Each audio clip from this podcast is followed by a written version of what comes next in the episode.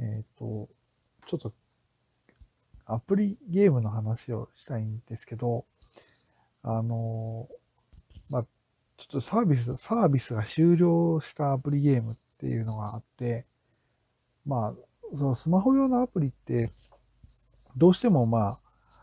サービスが終わる、サービスが終わるっていうのは、要は、基本的にスマホアプリゲームってオンラインで遊ぶんですけど、だからそのテレビゲームみたいにそのカートリッジを買ったりとかダウンロードして買って、ずっと手元にそのハードウェアがある限り遊べてっていうものではなくて、だスマホとか、まあ、パソコンでもそうなんだけど、その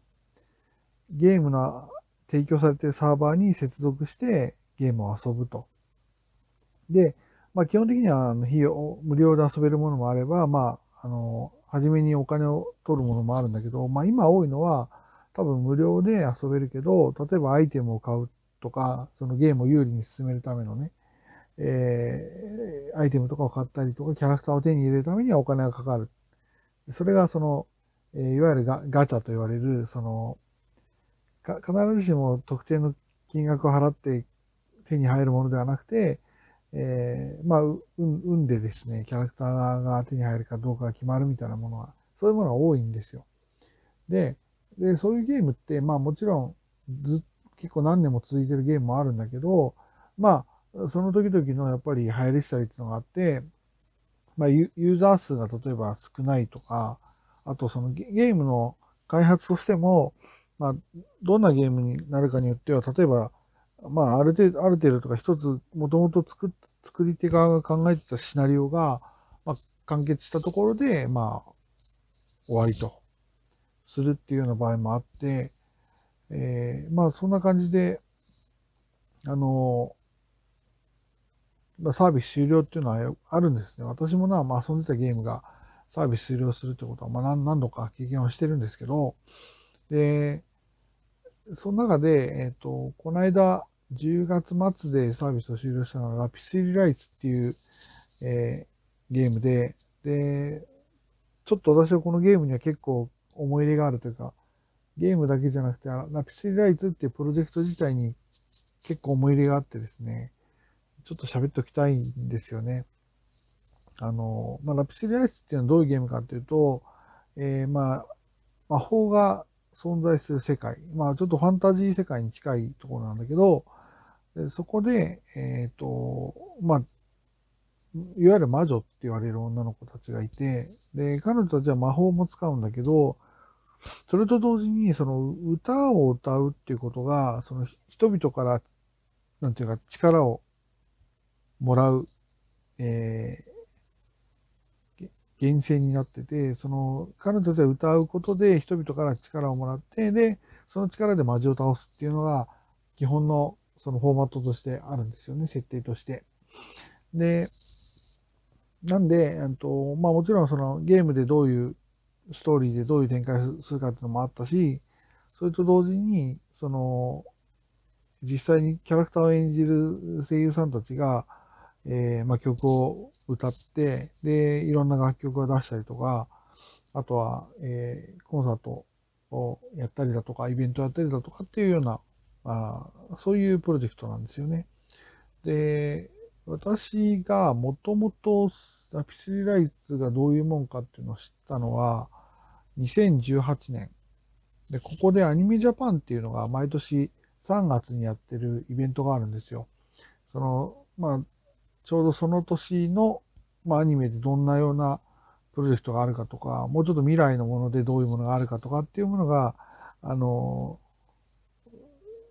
まあ、展示だとかイベン、イベントとかトークイベントだとか、まあ、ライブステージだとかっていうものがある、えー、そういう、えー、催し物が毎年行われるんですね。で、そのアニメジャパンの2018で、えー、初めて多分ラピスリライツ当時はね、プロジェクトパラレルっつって、プロジェクトパラレルっていうのは、その、例えばアニメとかゲームとか漫画とか、いろんなメディアで展開していって、で、ちょっとずつパラレルワールドみたいに展開が、とか設定が違う、えー、そういうプロジェクトとして立ち上げますっていうのが、もともと発表されてて、で、それが、えっ、ー、と、まあ、それ、それ、一番最初にそれを発表されたのは、その半年前の2017年のゲームショーか。で、ゲームショーの時にも私は多分ね、見てます。確かその時の、えー、トークイベント。そこはまだスタッフさんがこんなプロジェクトを立ち上げますよ、みたいな話はしたような、そんなイベントだったと思うんだけど、そこはね、見てて、で、その後、まあ、えー、ラピスリライツっていう名前が発表されて、で、そこで、えー、その年、その、あれか、えっ、ー、と、東京、東京ゲームショウでね、えっと、アニメジャパンでは声優さんがライブももやったんですよね。で私多分現地でも見てるし、当時配信もあったから配信も見てるはず。で、まあそこから、まあちょっとずつちょっとずつ追っていって、まあ基本的にはゲームショーとアニメジャパンで、えー、まあいろんな、えー、情報を解禁しって感じだったんですけど、で、それから結局ね、ゲームの開発が結構時間がかかってて、2018年の3月に発表されて、で、その後2020年には、あの、アニメにもなってるんですよ。で、そこでアニメもあって、で、ようやく、えー、2021年にの、ま、年末か、アプリがリリースされてるんですよね。なんだけど、えっ、ー、と、10月、今年の10月で、まあ、アプリのサービスは終了っていうことが発表されたと、えー、いう感じで、あの、だからその声優さんたちも、まあ、まあ、当時、2018年当時、まあ、もうすでに名前も知ってる人もいたし、まあ、ラピスライトをきっかけにした人もいたし、っていう感じで、なんか、その、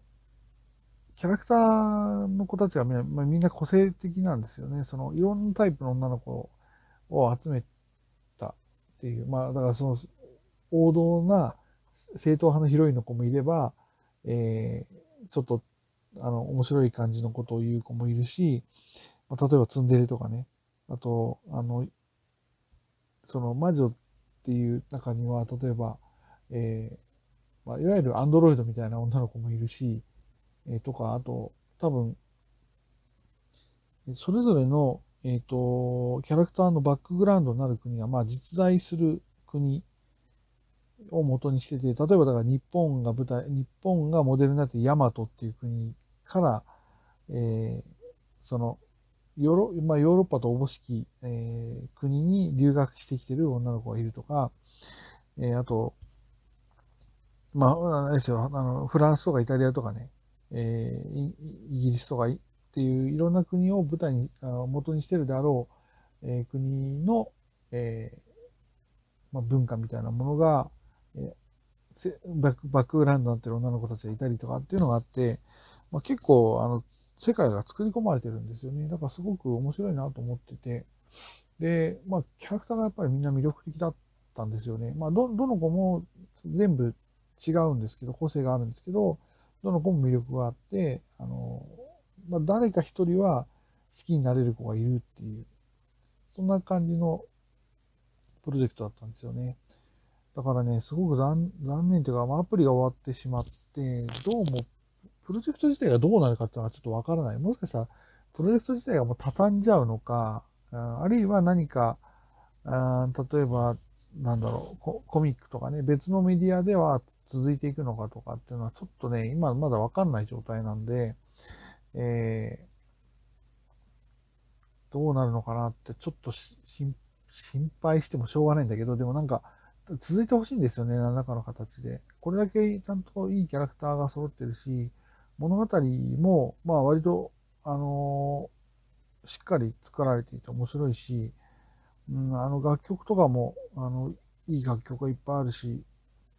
えー、結局ねライ、ライブっていうか、イベントが、えー、一回その観客を前にしたイベントが開かれて、だけど、その後、結局コロナになっちゃって、世の中コロナになっちゃって、えっ、ー、と、まあ、いわゆる、ファーストライブって言われるもの、その最初にやったあのものは、まあ、ライブなんだけど、そこはイベントっていうふうになってて、ファーストライブってていうものは、えやっぱりオンラインだったんですよね、当時。まあ当時もよくあったというと変だけど、オンラインだった。で、だから、あの、いう私とね、その最初のイベントっていうものにチケットを落選しちゃって、えっ、ー、と、もう行けなかったんですよね。あの、まあ、それはもう、後にまあ映像にはなってるんで見ることはできてるんですけど、で、イベントは落選しちゃっていけなかった。で、次のライブはまあオンラインだったんで、次こそなんかその、ステージを実際に見るんだって思ってたんだけど、ちょっとそこの可能性もどうなのかなっていうのがあって、なんか、ちょっと寂しいというか、あの、ぜひ何かの形で続いてほしいなっていう思いだけをちょっと語りたかったんですよね。うん、あの、まあ、本当に、あの、まあ、女の子たちのいわゆる女子校なんだけど、女子校みたいな感じなんだよね。魔法学校っていう舞台がね。で、その魔法が使えるのは基本的に女性で、多分若い女性なのかな。っていう、まあ、設定があるので、まあ、そういう子たちが集まるんだけど、あの、結構面白いのが、例えば、あの、学年っていう概念がないのね、とかね、そういうのがあって、だから、年齢はそれぞれちょっと違うんだけど、クラスとしては同じクラスに入って、ユニットも同じユニットを組んでるんだけど、実はその中にはその年齢差が2歳とか1歳とかあったりとかして、とかね、あと、だから、そのユニットは別なんだけど、世代が近い女の子同士が実は仲がいいとか、趣味が合うとか、あとはその、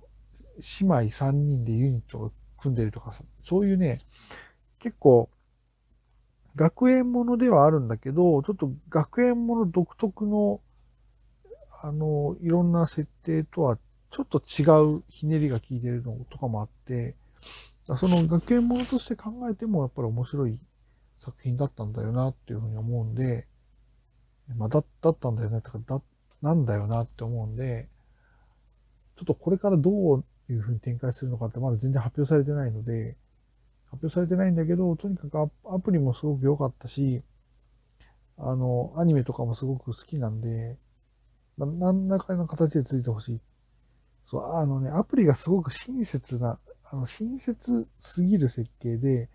その、たくさん課金しなくても、なんか、ああの、楽しめてし、楽しめてしまうって言ったらいいんだけど、楽しめるゲーム、あの、ゲームだったんですよね。だからそこはすごくユーザーフレンドリーだし、すごく良かったんだけど、それゆえに、あの、えー、どう、どうやって多分、多分、アプリか単体というよりは、その、例えば、さっき言った音楽の CD だとか、ライブだとか、イベントだとかっていうところで、収益を取るっていうことを考えていたコンテンツだったのかなと思うんですけど、そうなるとやっぱりコロナっていう時期がすごく厳しい時期に当たっちゃったのかなっていうことも、えー、思ってます。うん、そんな感じかな。でも、ちょっと、ラピスリアイズ続いてほしいなって思いがあるので、ちょっとその思いだけを語っていたらもう13分を超えてしまったんで、ちょっと一応そこまでをえー、